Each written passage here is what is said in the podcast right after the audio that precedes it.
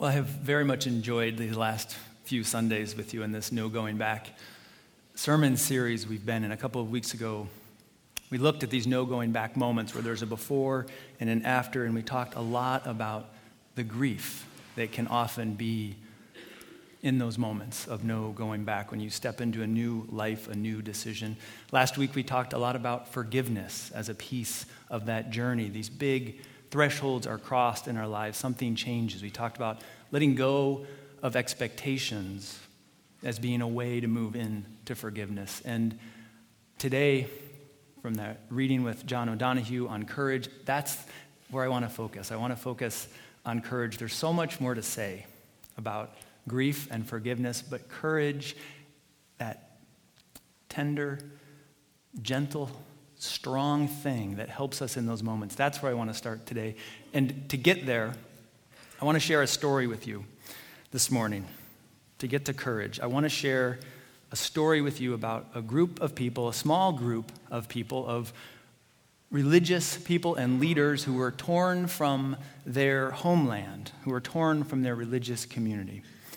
And I want to tell you about this small group of religious leaders for two reasons. First, it is a really compelling and powerful teaching story about finding courage in those no going back moments. This small group is a great story of that, of finding courage in moments of great suffering. And second, this small group of people, through some kind of holy alchemy, if you will, they transformed their suffering into something remarkable. They transformed their suffering into a new and reimagined understanding of themselves and the world and the holy, if you will. So let me tell you the story. A long time ago, twenty-six hundred years ago, two thousand six hundred years ago, there was this small group of very well-educated religious leaders, some civic leaders from Jerusalem. The religious leaders, they were in the priestly class. This is just a little bit of history to share with you this morning. The religious leaders were in charge of the rules and the rituals around the temple in Jerusalem. As you probably know, or maybe know, the temple in Jerusalem was an incredibly sacred place of worship. It was understood to be the place where God physically resided. The city of Jerusalem was part of the kingdom of Judah. And if I'm telling this story honestly, what you need to know is that it was the kingdom of Judah was really a puny little kingdom in some ways, compared to the Egyptians in the south and the massive Babylonian Empire to the east. So they were often in some sort of, the kingdom of Judah and the people of Jerusalem are often in some kind of subordinate relationship to these other greater powers. So two thousand six hundred years ago, the kingdom of Judah, thinking that the power of the Babylonian Empire, their, their neighbors to the east, not neighbors, their enemies to the east, they thought that power was declining. And so they rebelled against the Babylonians and said, we're going to throw our lot in with the Egyptians and create some kind of alliance there. It turned out to be a pretty serious miscalculation. The Babylonian Empire and the king of Babylonia was not nearly as weak as they had appeared, and soon came back in force and put the smackdown on this little kingdom of Judah. They attacked Jerusalem, and they burned the temple to the ground. This is history. It may or may not be alive for you, but what you have to understand are a couple of things. One, stuff burns down all the time, right? And even in our, our history as a church, in eighteen eighty-eight, when we worshiped in downtown, our building caught fire and a whole bunch of it burned down. And I'm sure that people were sad, that there were tears, there was a lot of concern and worry, but there wasn't the heartbreak, there wasn't the devastation that these people in Jerusalem felt when their sacred temple was destroyed, because in that time, in that culture, there was an understanding, it was shared among all of the people of the Near East, that God resided with a particular plot of land, a particular location, like soil, maybe a mountain or a river. That was the way deities and gods were understood. They belonged to a particular place. And that place was the temple.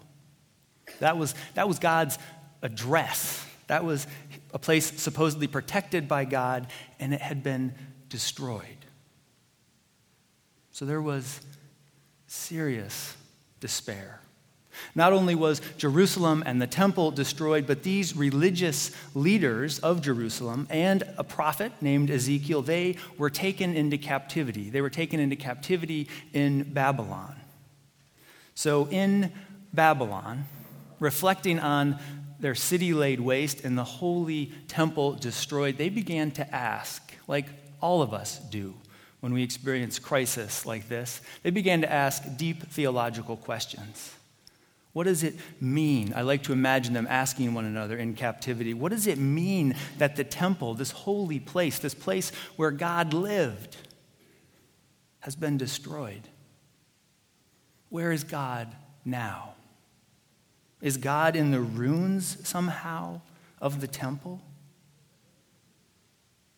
And how can we worship?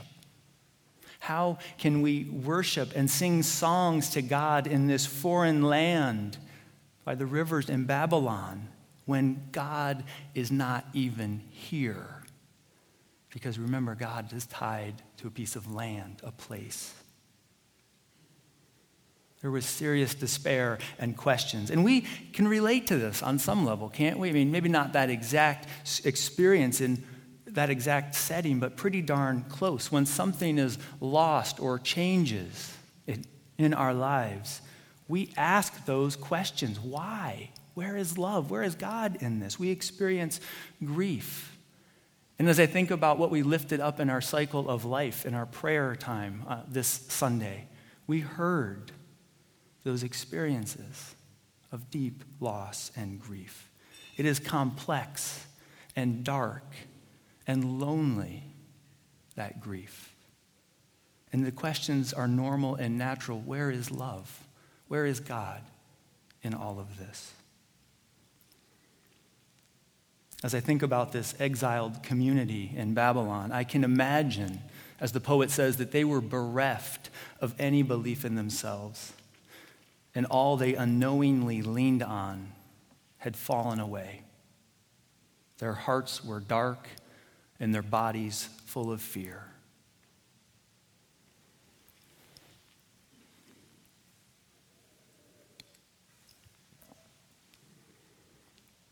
When I was in seminary some years ago, I took a class called Borderlinks. It was a class in which we learned about the economic and the human dynamics at the Mexico-American, United States border as it related to immigration and the North American Free Trade Agreement. And as part of this class, we spent a week at the Arizona-Mexico border in Nogales, a town split by that fence. We visited with different agencies and organizations, including a number of faith communities. One night, on the Mexico side of the border, we gathered at a church basement to have dinner with people, mostly men, people who had just been deported from their homes in the United States, people who had lived in the United States for years in some cases, who had spouses in Texas or in Georgia or in North Carolina, and they had children in the United States. The money that they earned supported those families, and in so many cases, it also supported their families and relatives in Mexico. They weren't in the United States legally, and the government had found them or arrested them and bussed them back across the border. And this church where we gathered with them, it was the place where they had come to eat, to regroup, to wash their clothes, to figure out what came next, how to reconnect with their families. Over soup and bread, there was suffering and sorrow. Again and again, they said these things like, we just want to support our families. We want to be with our families, with our children. In the sharing of that sorrow, being with those men, seeing those men as fathers and husbands, as human beings, as incredibly hard workers, in bearing witness to their lives torn apart by immigration policy that then and now still desperately needs overhaul, there was something, there was something stirring in that darkness. Perhaps the tiniest pieces of kindling were being gathered. For them, perhaps for us, the tiniest pieces of kindling were being gathered, and I know in my own life I carry those faces and stories with me to you all, to this church. I imagine what it felt like to be torn from the life they knew, to be back in Mexico. And I know as we deepen our racial justice work, this lens of critically analyzing race will help us around immigration reform as well. But in that moment, amidst the questions of what now, something, something was stirring. And even if we've never been exiled or deported, we can relate to the grief of those no going back moments, because it's the same feeling, the same grief we have when a dream dies, or when the future we imagined and talked about and planned for dissolves in a second, or when a barrier is placed on the road. We have said, I'm walking down this road for the rest of my life, and boom, a barrier is put in place. And in those moments, around that table with soup and bread, we all become religious people. You all, I don't care what you believe, you become a religious person because you start to ask those deeply religious questions. Where is love in this? Where is God in this? How could love, how could God let this thing happen? And sometimes, and sometimes in those painful moments and in those questions, we discover a thread, a thought, a spark that we did not expect. Sometimes it's there, and sometimes it's the presence of another bearing witness that lights the spark or sees it in us. So I have to believe, friends, that's what happened to this group of people that were in exile. They were mourning. They were in despair. They were trying to make sense of this, and something happened. Little pieces of kindling were gathered. A spark was struck. A flame began. I don't know the details, but something happened in captivity in Babylon to this group of religious leaders and the prophet Ezekiel, and they began to approach that difficult threshold, that place of how do we make sense of this with this wild imagining. And they started to reimagine God. They felt despair at first, and then something cleansed the fear, or at least enough of the fear that a flame could burn, and they found a thread of courage, and they began to dream and imagine and ask, well, what if God is not attached to a place or a piece of land or a mountain? What if God's not attached to the temple? What if God is bigger than that? What if God is more present than we thought, not just in a location or an area, but what if God is here with us now, even in exile, in this hell, in this suffering? Even though the temple is gone, what if God is still here? I like to think at that moment, one of them said to another, hey, good God, man. Like, we have been imagining a God that is far too small, too puny, too limited, too tiny. What if God is more than we thought? What if God is bigger, more expansive than we imagined? And I think about the story, Allison, that you shared in our call to worship this morning. I think about those moments in our lives that she spoke about where amidst the fear, that sense of stuckness and despair, amidst the fear, we are held by the friend, by a friend with love and we are able to reach for a diamond thought of light, and we follow that light into new life. I think we have those moments, not just this group of people in Babylon twenty-six hundred years ago, but today, right now, where we have these moments. Maybe it's talking with your partner or being in a circle here at church, or if you work with a therapist or a counselor, something happens there and your worldview, your set of assumptions collapse, and you say, holy mackerel, this is different, bigger than I thought. I've been thinking, I've been imagining my life too small. It could be more than what it is. It could be bigger. It could be more expansive, more loving, larger. We don't get there by an easy road. Richard Rohr, author and writer, says it like this,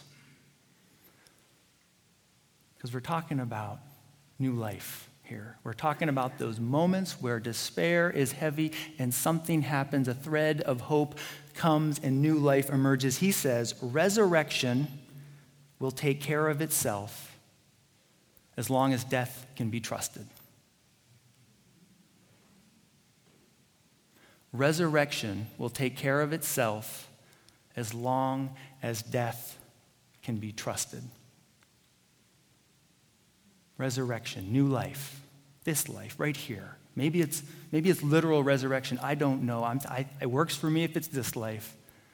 Resurrection in this life, new hope, new love, new possibility. That will take care of itself as long as death can be trusted.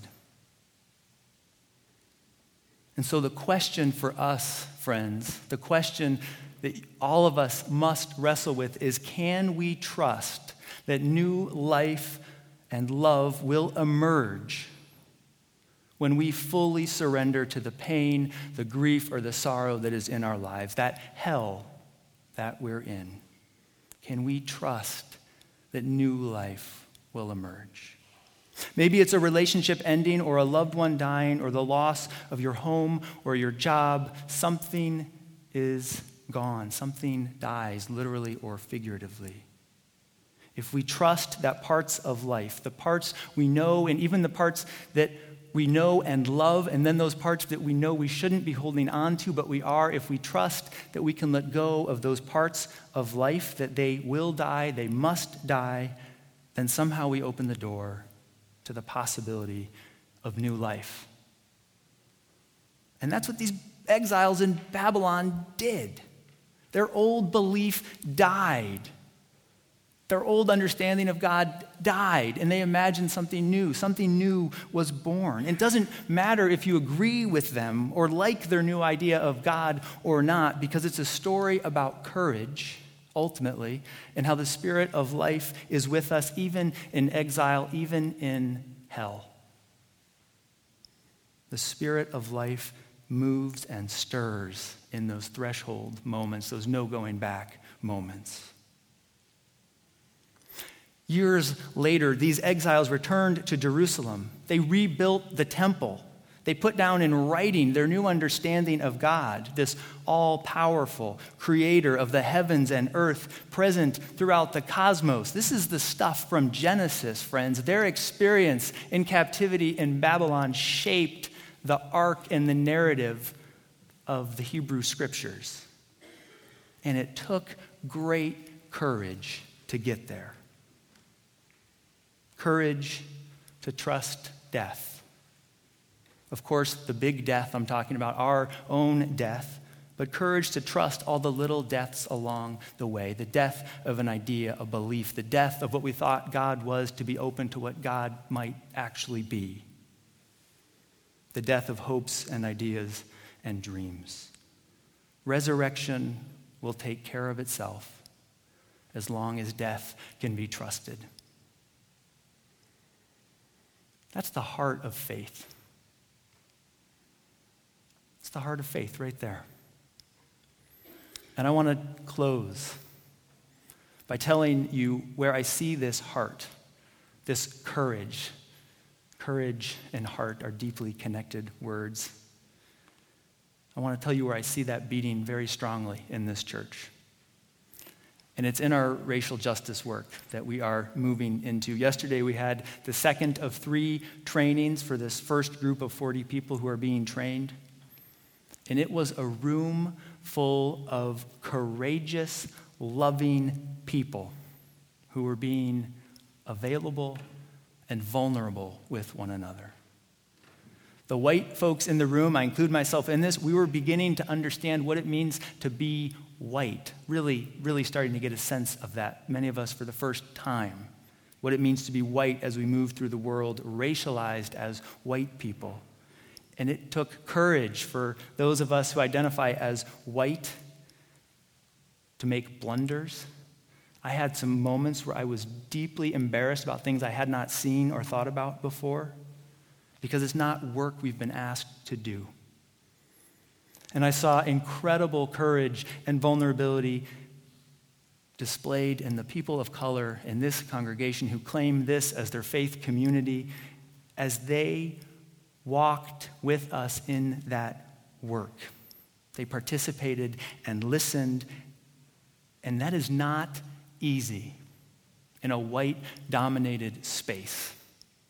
As a person of color, you feel I think you have to feel, even if it's your faith community, some vulnerability, some fear, some wondering if this is really a safe space. If I start to talk about my experience as a person of color, will people hear that?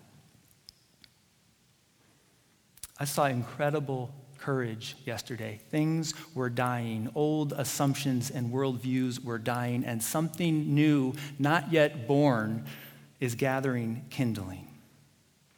And what was clear in that gathering is this is our faith community. All of us, the white people who are here and the people of color, we claim this faith and that universalist message of love and hope, and we are all, all of us trying to follow that thread of hope and courage. That's what bound us together. So I want to end with these words.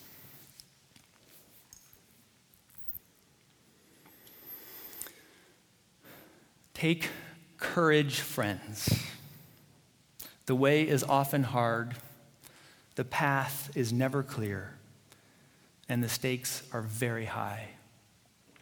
Take courage, for deep down there is another truth. You are not alone. You are not alone. Amen.